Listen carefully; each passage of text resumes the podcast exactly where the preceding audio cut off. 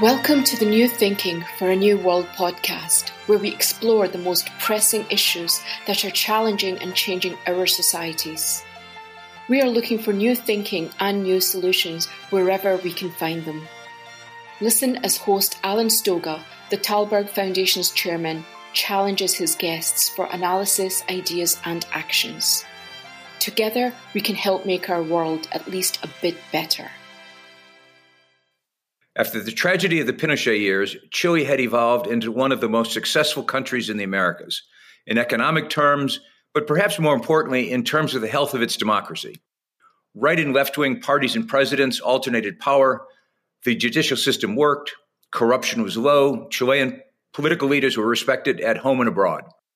All of that came to a screeching halt in 2019 when protests over increased bus and subway fares escalated into widespread violence and a nationwide political crisis. Chile was suddenly at what in almost any other country would have been a revolutionary moment. However, instead of a civil war, the Chileans launched an inclusive political process to write a new constitution. They wanted to have a fundamental rethink as a nation of political rights, obligations, institutions, processes, democracy, and action. Fast forward to September of this year, and the new Constitution that was three years in the making was overwhelmingly rejected in a national referendum. What happened? What happens next? And perhaps most importantly, what lessons might other countries in the Americas and beyond draw from Chile's efforts to reimagine its democracy? Can a democracy fix what ails it? Today's guest on New Thinking for New World is well positioned to help us speculate. Isabel Aninat is Dean of the Law School of the Universidad Adolfo Ibáñez and served as a presidential advisor on human rights and other issues that were addressed in the rejected Constitution. Although I'm sure it wasn't her fault. Welcome, Isabel. Thank you, Alan. Thank you for having me. It's a pleasure. Let's start with what happened. The morning after the referendum result was announced, the BBC headline was Voters Overwhelmingly Reject Radical Change. National Public Radio in the United States went with Chileans have rejected a new progressive constitution. Was the proposed constitution radical or progressive? What should the headline have been the morning after? The morning after, um, that's a great question. Actually, I I would have phrase it this way it's the return of the median voter. Um, so let me say why. We, um, well, we went through this process, um, which was a very intense process in Chile. Chile became, uh, I would say, a constitutional led discussion, um, both here and from people abroad. The only thing that we talked about for a year was about constitution. It was a great civic exercise. Uh, but at the same time, uh, we started thinking everything could be resolved through constitutional law. And if you ask any constitutional law professor, they would be a little bit skeptic about that. But why, why would I say the return of the median voter? I would say that um, through many reasons, um, we in Chile have had a decline in in um, electoral participation. We have uh, voluntary voting for, for many years now, since 2009. And, and what we saw is that um, sort of the different political parties and the, and the political groups sort of rallied their supporters and their and the people who um, work with them and, and, and tend to vote for them. But this this election was uh, under mandatory voting that was established from the beginning. Uh, and it was incredible that um, the we had 86% of electoral turnout. That for Chile is enormous. Um, and and of those 86%, 62% uh, rejected it. And and what you saw, I would say, in the days after, is that um, people tended to say, "Yes, I like this idea or this other idea," but I'm worried about many other things. So it was um, the idea that uh, people are more complex and that yes, we are worried about the environment. Yes, we're worried about gender. Yes, we are worried about animals, but we are also worried about water and and and jobs and inflation. So so I would say that the median voter uh, shows that um, the complexity of people's lives, and and I I would say that that went through um, a lot of what has happened over the last few weeks after the referendum. So political process had become more about political activists and the constitutional question was put to everyone, and that what you call the median voter suddenly engaged because she had to. It was obligatory. Yes, it was mandatory. Yes. And and said, "Wait a minute. This is either too much of this or too much of that. It is either too progressive or too radical or too whatever. We want something that is more centrist, whatever centrist might mean." whatever centrist might be um, and and because well there, there's many things that went into the, the, the exit referendum i would say that um, we have a very little functioning political system um, for, for many years now so there's a lot of um, i don't know how to say it but a lot of tiresome with um, unresolved problems and let me put just one example we have been debating on a reform, on, on a big reform on the pension system for more than a decade. And that doesn't have gone through. We have been debating on a big reform on the health system for more than a decade, still pending. So there's a lot of that. And that has to do a lot, of course, with social rights. Um, on the campaign, there, yes, there were um, fake news it's important to say. Um, some people are trying to explain the result only based on fake news. I would say that that's not the case. But yes, there were fake news, as we've seen in, I don't know, any election now throughout the world. Um, just to see Brazil or or even the United States, I would I would say. Um, and but I I would also say that uh, that that the the idea of sort of putting um, a lot of things that are part of the Chilean um, constitutional tradition, which is valued and sort of came forth with a lot of debate. For example, the flag. The flag became an issue, um, and and maybe it wasn't necessary to put to for it to become an issue, uh, or the Senate. Um, the Senate, Chile has had the same type of Senate since the 19th century. There were um, some new ideas about how to put forward, but the final result sort of was a mix of many things. Another example, um, the judiciary. Uh, and I would say um, that a lot of those issues sort of raised questions about why are we doing this? Uh, is, is this really the problem? Uh, and so everything got questioned, everything got changed. Many things got changed in its name. Non, uh, and, and so that open a lot of questions instead of saying, look, this is the roadmap, this is where we're going, this is the way forward. Um, instead, it sort of fragmented more the conversation. But it sounds like the process may have been almost too inclusive. And I don't mean too inclusive of people, but too inclusive of issues and ideas, which is to say, it, it became a paella. Everything got thrown in. Oh, oh, definitely. Um, but I would say, look, um, there were three main special rules uh, for the Constitutional Convention. So, so this was a constitutional convention of 155 people. In the end, it was 154. There was a, a person who got elected who had lied that he had cancer. He had campaigned on cancer, and um, it was a lie. Um, so he got uh, voted out. Um, and that was uh, one scandal that made a lot of noise for the convention. Um, but the the convention had three main rules that we had not had before in Chile. Um, one was a gender parity rule in its result, so it was half women, half men. I think that's great. The second one was um, inclusion of research seats for indigenous peoples. I also personally like the idea, but uh, there's a lot of debate of the number. There were 17 reserved seats. Um, and um, if you look at the electoral roll for the indigenous peoples, they are overrepresented on those on that number of seats.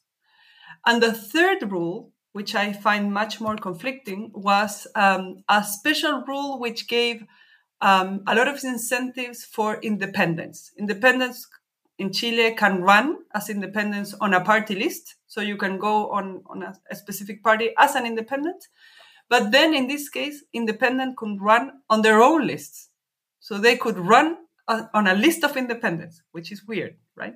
Um, and so you got a very fragmented election. You got, I, if I remember correctly, 105 people who were independents out of 155. And so people came, it was very diverse. It was uh, more diverse than our congresses. Um, people came from different origins, different professions, uh, different cities in the country all of the uh, younger people, um, all of that is good. Uh, but at the same time, it generates complications. People had less political experience. Um, they didn't necessarily have a complete vision or a complete proposal for the constitution. Many of the people who got elected ran on issues. They were for X, Y, and Z, the environment, um, sexual and reproductive rights, um, um, cities or issues with decentralization. But then in a constitution, you have to decide on the judiciary, uh, local governments, the general controller, um, the general principles. And so you need a whole view. And we, that was very difficult to sort of put forward. This was not a convention that you had competing, opposing uh, projects. I would say you have you had uh, almost 155 possibilities. At the end, they started to group together and to to do. But imagine nego- the negotiations, how hard they were. But the result was a constitution that had everything from soup to nuts. Well, you had um, a provision on books and a provision on energy, a provision on on food, on on that. It was based on a blank slate, under the idea that it shouldn't be a constitutional reform. But then that blank slate got extended um, to everything, and and again to the idea because of where we were at that moment that because we have had issues that haven't been addressed for so long, then this is the opportunity to address them. But let me underline what you just said. This wasn't a constitutional reform. The old constitution was thrown out, in effect. It was start over from a blank, blank slate and write something that would be relevant to today and tomorrow, but not necessarily rooted in the past. Well, the idea, yes, um, that was the the the constitutional process is rooted on an agreement from the national from the, all the political almost almost all the political parties the communist party didn't sign uh, almost all the communi- the political parties in uh, november of 2019 this was just after the social outburst when we had this um, massive protest but also massive violence and so we channel it through this institutional reform and some key provisions of that agreement, which was very dramatic, it was signed at 2:30 a.m. on a mor- on the morning, and we were all tense watching TV. Um, was that this was a blank slate, so it was not a reform to the current constitution. Uh, our current constitution, we have reformed it many times. Um, we have included new things, new institutions, um, new uh, constitutional rights as well. Um, but but this was the idea that no, we should start again, uh, and this we had to do the change. Um, that was a key provision, and the other key provision was the quorum. It had a two-third quorum since since the agreement. It's a high quorum, um, but but uh, uh, but and and we we thought that it would work one way, but then uh, because of the electoral result, it ended up being like a, reaching its quorum once again and again. Um, and, and that was hard for the negotiations, but at the same time, um, everything was possible. We, I must say again, just um, very shortly, we have changed constitutions in Chile. This is not the first time that we've done it. Uh, so, so it's not that often, but we have we did it, and we We did it in the 19th century. We had one that lasted many years from uh, 1833, but we changed it in 1925 and then in 1980. Um, no, we we always had the military behind it, one way or the other. Um, not not there. It, it depends on the moment. This was the first time that it was fully democratic, fully elected, fully inclusive. Um, but I would say that at the same time, we saw the problems that we have to pay much more attention on electoral design, um, or especially on electoral design, I would say. Something very boring and very technical. So the first time it's fully democratic, the process fails, uh, which is which is a bad sign. So the question becomes what do you do next? What do we know do next? I think we we need a new constitution, and there's agreement on that. Um, the the it was interesting to see that the right, so the the political parties that are are uh, on the right, they campaigned saying um, not for this constitution, for a better one. So it was not against the idea of a new constitution they change they change the the idea of it's it's just that this one is bad. Let's go let's give it another shot. Um, and so now since um, September 5th, there have been uh, negotiations uh, in Congress led by the political parties. Um, I think uh, the negotiations have gone back and forth. I think we will have a constitutional process next year, 2023, with um, le- a, a, reduced number of uh, people, so probably around I don't know between fifty and hundred. Um, there's discussion. Uh, probably there will be gender parity and inclusion of indigenous groups. Uh, I would say we will see less a role of um, favoring independence, and I there's a discussion which is interesting, which is including more experts. And why? Because polls show, which is, I don't know why, or I have a theory why, um, that people are favoring a mixed um, co- a mixed convention. So fully ele- uh, people elected and then experts. But this is the interesting part. When we started this process, we did an entry referendum we had to vote on two votes. Do you want a new constitution? Yes or no? Yes, one. Uh, very big, almost 80%. And do you want a mixed convention or a fully elected? Fully elected one also uh, by a big majority.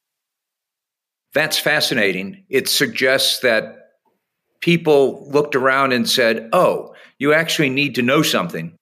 You need some expertise. You need some background. You need some technicians, for want of a better word, uh, mixed with with the people uh, in order to produce a good result.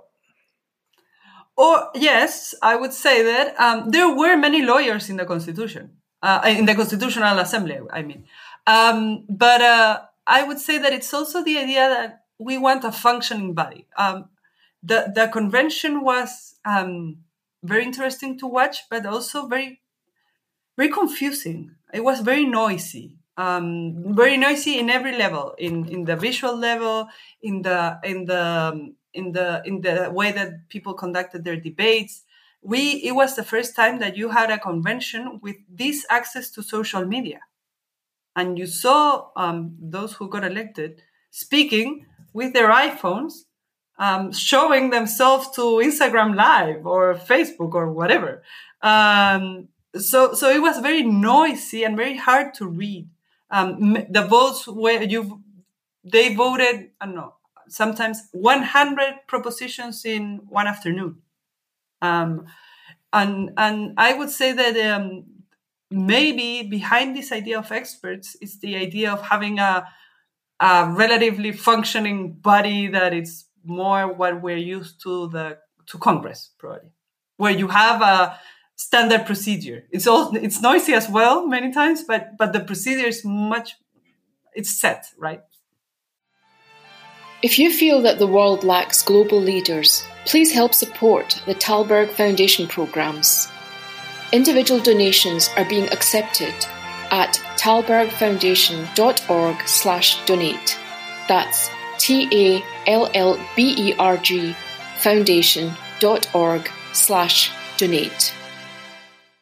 Were ordinary people engaged in following the process as it as it evolved over the year, or was it just over there in a corner and the experts uh, were deeply interested? But in other words, did most Chileans engage on an ongoing way with the process? They had to vote at the end of the day, but were they was that median voter engaged at all during the process in terms of following what was going on? They were um, there were moments. I would say, um, for example, they did an exercise on public participation, which was very um, a, a, new type of exercise in Chile, and you could uh, vote online and, and and and send your ideas or vote for other people's ideas, and that had uh, a high level of participation that many expected. Um, but at the same time, what you saw, and this you saw at the beginning, is that people started um, as soon as it started, they started distrusting the convention. We we in Chile have a problem of of uh, very low levels of trust in institutions. Um, they some it has gone up, uh, but but it's still very low, and and that started immediately. Well, the the first day of the convention was was was a difficult day. Um, the there were there there was a children's orchestra that was playing the national anthem. They started protests. People started shouting. The kids were crying. So so it was a hard day. Um, but then you saw that people started taking a distance from the convention in the polls, and and it was interesting to see how the convention sort of got distance from the people as well. Like you saw a lot of people saying, "Look, we don't trust, we don't trust," and they were like, "No, no, no, it's okay, it's okay, it's okay."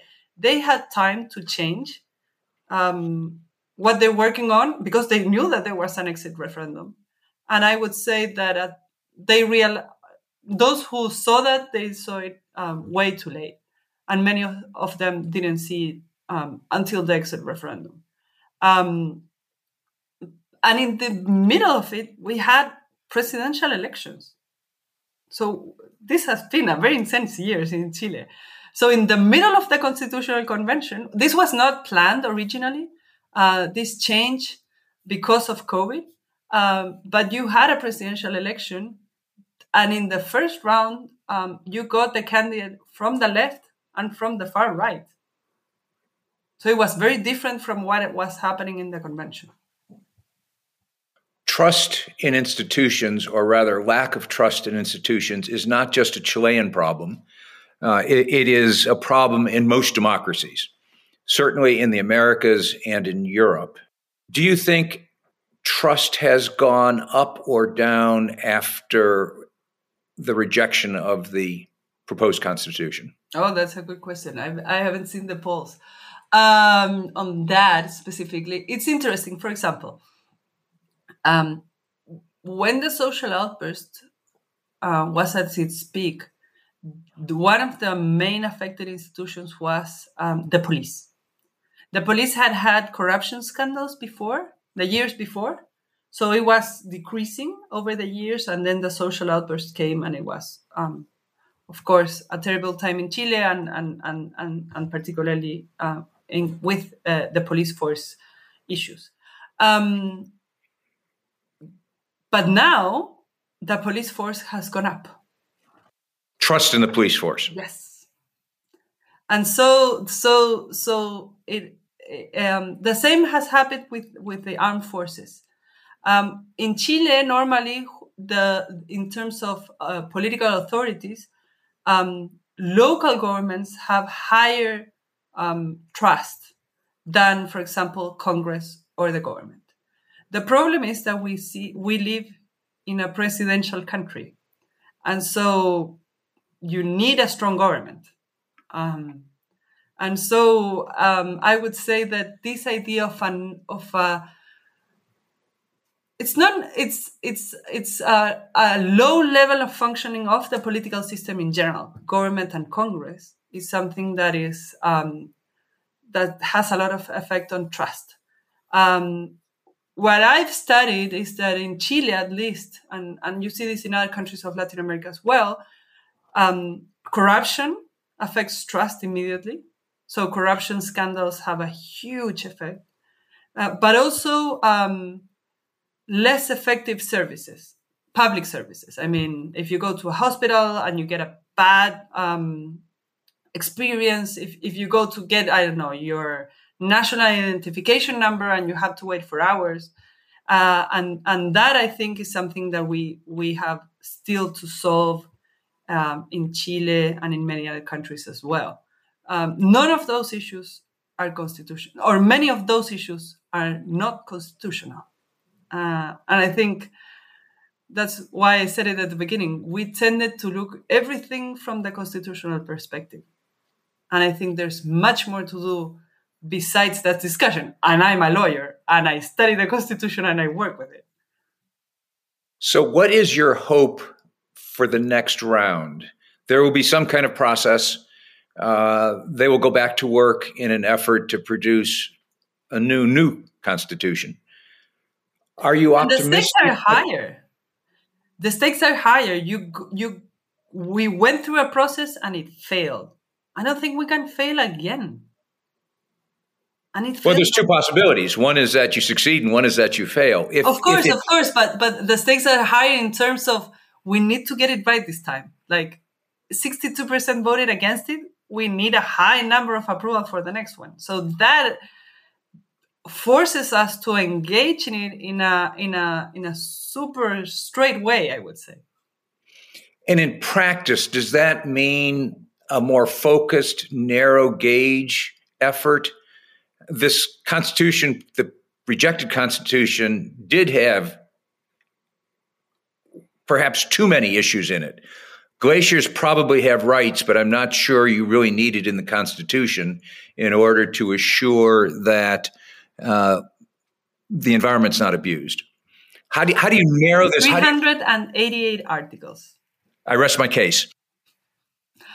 Well, it's it's not easy. Um, I would say that we need much more negotiation within the, the future assembly, and that requires political parties. I know that political parties do not enjoy trust here everywhere. I mean, uh, but they they play a fundamental role um, in terms of putting together different interests. We have a many problems and many interests but but you have to put together a coherent um, proposal, um, and that requires negotiation.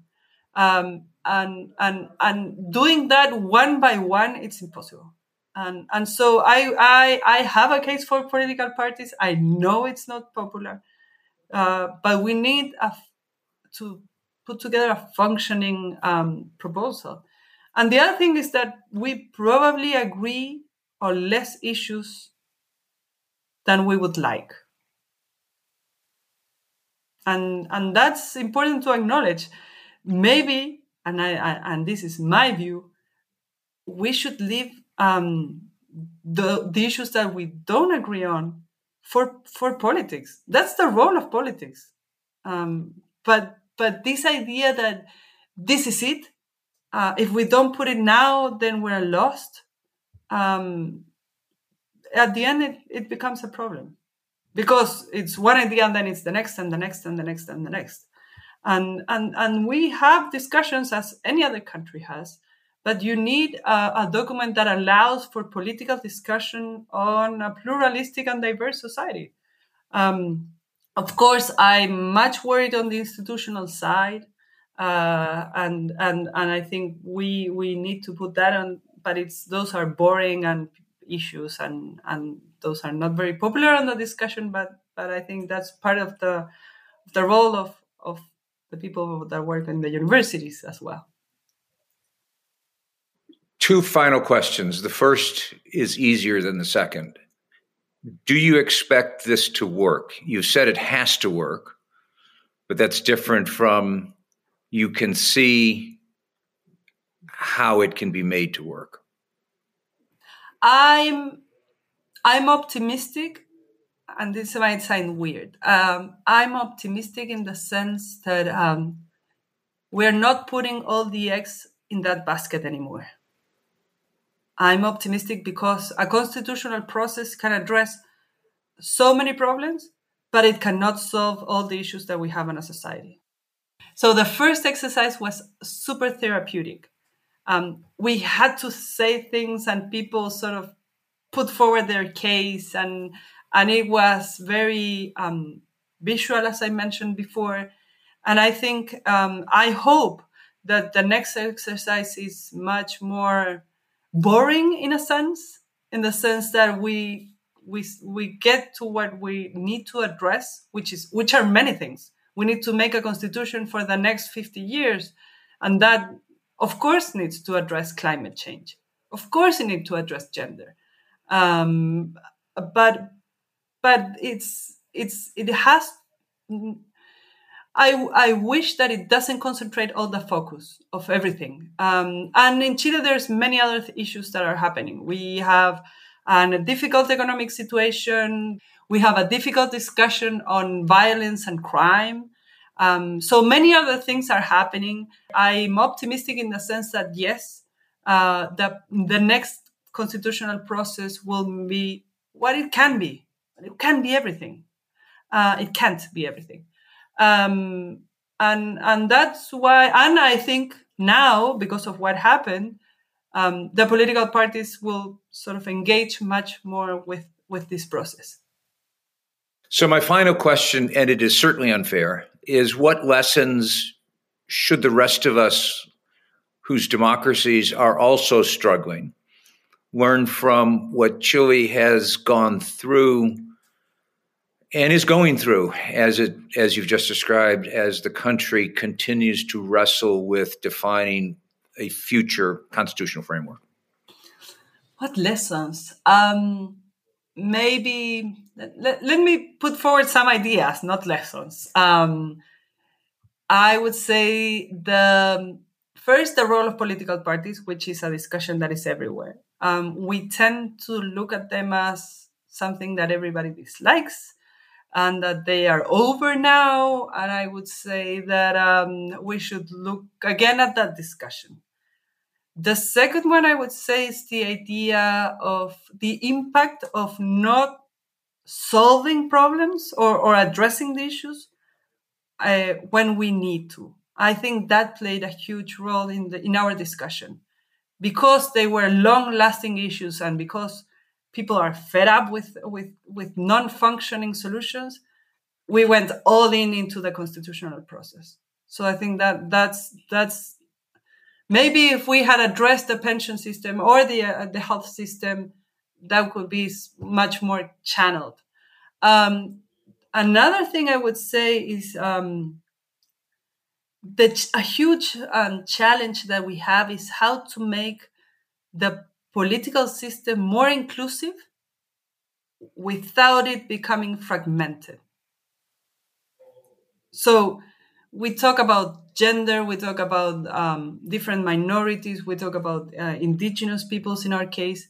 Um, but the but how do we bring these changes to the political system, political parties, Congress, government, whatever, uh, without it becoming a kaleidoscope of people, uh, and I think that's that's difficult. You need to address electoral system. You need to address internal rules of political parties. You need to, if not, um, we saw um, the cost that it has, um, and, and and it can become a backlash, right, against these ideas. And I, I don't think that's the way. But I think um, that's a huge tension that we're seeing here and in other places. And the answer is not obvious. And finally, I would say that it's the role of social media. I think we have not studied it um, deeply, uh, how it is changing not only um, the access to representatives and, and the authorities, but mainly political debate. Um, and I, I, think that's that's huge. Uh, maybe not so much for us, but for the younger generations, how they get the news, how they process what they see, uh, what types of people do they follow um, uh, to get informed. And I think uh, that's that's a question for democracy everywhere. So thanks again, Isabel. Uh, on two counts, I think. One, not only for this conversation, which is very enlightening, but secondly, on behalf of the rest of us, for the process that Chile is willing to go through. You are the lab rats of democracy. Uh, if you can make it work, maybe the rest of us can do so as well. So we'll revisit this as you go into the future, as the country makes decisions. And hopefully, next time, uh, the people of Chile agree that the experts got it right. Thank you. And, and may I say that um, this is something that someone you know told me. Uh, that the exit referendum, you can see it, of course, as a failure of the process, and, and the process failed. But it's also um, a, a win for for democracy. You had a big big election. Um, people participated. The results were not challenged, uh, and we're going again. Again, so I guess institutions uh, are necessary here and everywhere. Democracy works. Thank you for joining us. Please rate our show on Apple Podcast and subscribe. Meanwhile, you can find us on Facebook, Twitter, and Instagram.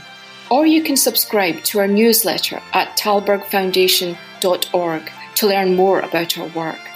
That's T A L L B E R G foundation.org.